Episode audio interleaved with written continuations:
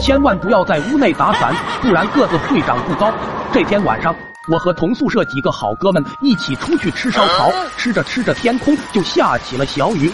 三炮看了看手中的肉串，说道。咱哥几个好久都没出来吃烧烤了，这点毛毛细雨不碍事，继续吃就完了。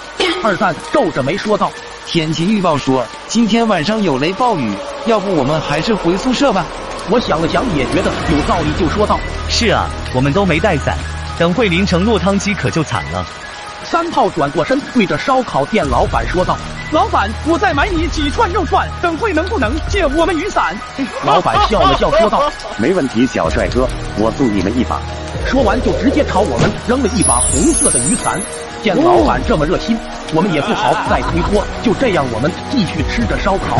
一阵阵雷声响起，天空中的雨越下越大，很快下成了暴雨。三炮打开了雨伞，我和二蛋也顺势钻到了三炮身边。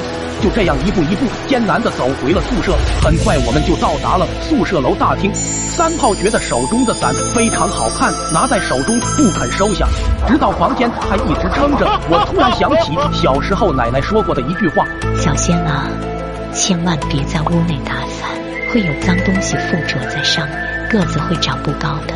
我半信半疑的对三炮说道：“三炮，我奶奶曾经对我说过，屋内不能打伞，不然会长不高的。”三炮露出了轻蔑的表情，继续玩弄着那把红伞。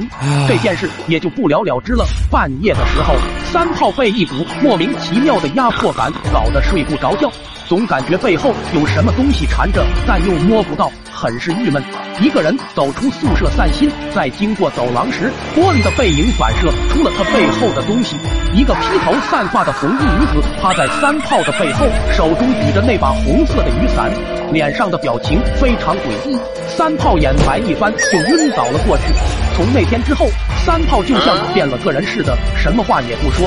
就这样又过了五六年，我们班组织了班级聚会，在聚会上我再次遇见三炮。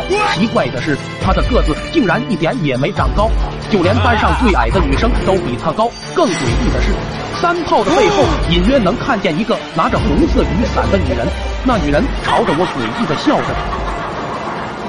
家人们，千山万水总是情，点个关注行不行？